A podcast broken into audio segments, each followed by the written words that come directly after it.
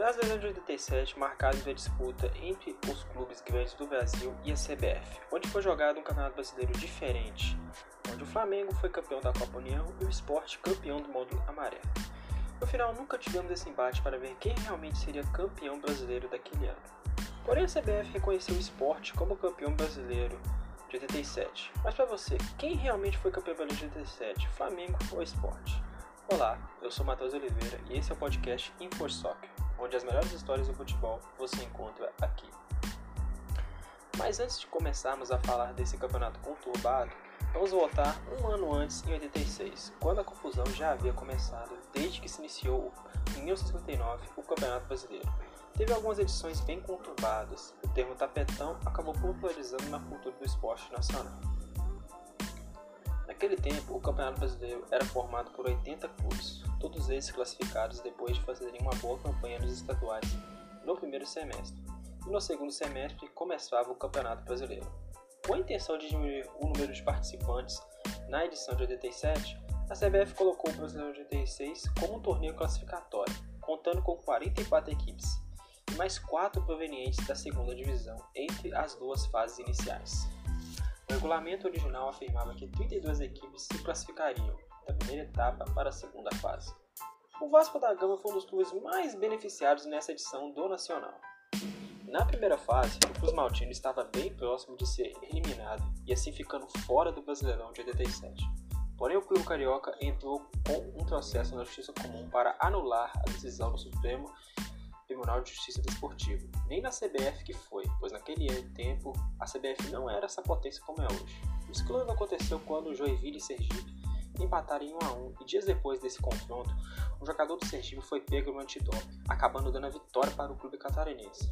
Vale lembrar que nessa época a vitória valia 2 pontos, e o campeonato por conta disso ficou parado por dias. Tanto é que foi se encerrar no ano seguinte. A CBF acabou colocando o Joinville e o Vasco na próxima fase. E quem perdeu a vaga foi a portuguesa, porque a portuguesa tinha entrado na justiça contra a CBF por uma questão de ingressos, por uma questão que não tinha nada a ver com o resultado em campo, mas que eram apenas ingressos. A portuguesa entra na justiça contra a CBF, então os clubes paulistas se juntam e dizem que não aceitam aceitariam a exclusão da portuguesa. E se a portuguesa fosse excluída do campeonato, os clubes paulistas abandonariam o campeonato. Naquele momento, a CBF fica no impasse.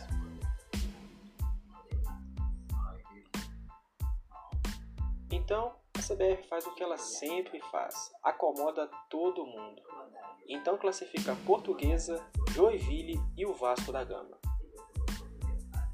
Foi então que a CBF aumentou o número de classificados. A segunda fase ficou com 36 equipes, 4 a mais do que previa o primeiro regulamento. E no final do campeonato, o São Paulo se sagrou-se campeão. E no ano seguinte, essa própria CBF definiu que o torneio teria apenas 24 clubes, de acordo com a colocação do campeonato anterior. Porém, era o mês de junho e a CBF, através do seu presidente Nabi Abichetti, e seu vice Octávio Pinto Guimarães anunciou que não tinha dinheiro algum para organizar a competição nacional, o que fez com que os presidentes dos clubes grandes se reunissem e, através do presidente do São Paulo, Carlos Miguel Aidar, criasse uma associação para organizar o campeonato. Assim nasceu o Clube dos 13, representando os maiores clubes do Brasil: Vasco, Flamengo, Botafogo, Fluminense, São Paulo, Santos, Corinthians, Palmeiras, Cruzeiro, Atlético Mineiro, Grêmio e Internacional. E um, e um clube convidado do Nordeste, o Bahia. Sem nenhuma força, a CBF apoiou a ideia e fez apenas um pedido, que fosse incluído mais de três clubes de outros estados. Assim foram chamados Goiás, Santa Cruz, na época o maior clube de Pernambuco, e Curitiba, que foi campeão recentemente do Campeonato Brasileiro porém tinha sido o 43º colocado em 86. Definido os clubes participantes, o Clube dos 13 foi atrás de patrocinadores e conseguiu a Rede Globo, a Varequim e a Coca-Cola, que também patrocinou os clubes que não tinham patrocínio nas camisas. Sendo assim, somente Flamengo, Corinthians, Palmeiras e Internacional eram clubes que já tinham outro patrocinador. Ficando o caso mais engraçado para o Grêmio, que não queria colocar a logo da empresa em vermelho no seu uniforme Então, pela primeira vez em sua história, a multinacional mudou suas cores e foi estampada na camisa do Grêmio em preto e branco.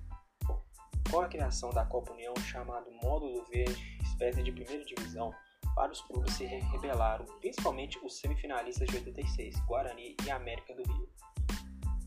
Juntos com o Português Esporte, conseguiram o apoio do SBT e conseguiram também o apoio da CBF para realizar essa competição e queriam que a entidade promovesse um cruzamento entre os campeões e vice de cada divisão.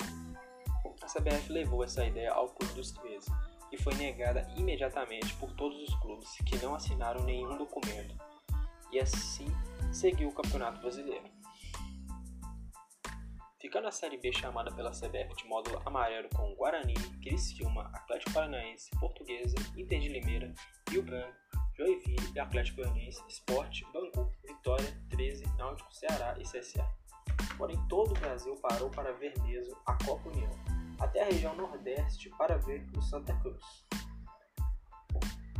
Após a disputa dos módulos, o Flamengo venceu o módulo verde em cima do Internacional, com Atlético Mineiro e Cruzeiro eliminados na semifinal. Já o módulo amarelo teve uma divisão de título entre Guarani e Sport, após empatarem em 11 a 11 na disputa de pênaltis, com Bangu e Atlético Paranaense eliminados na semifinal.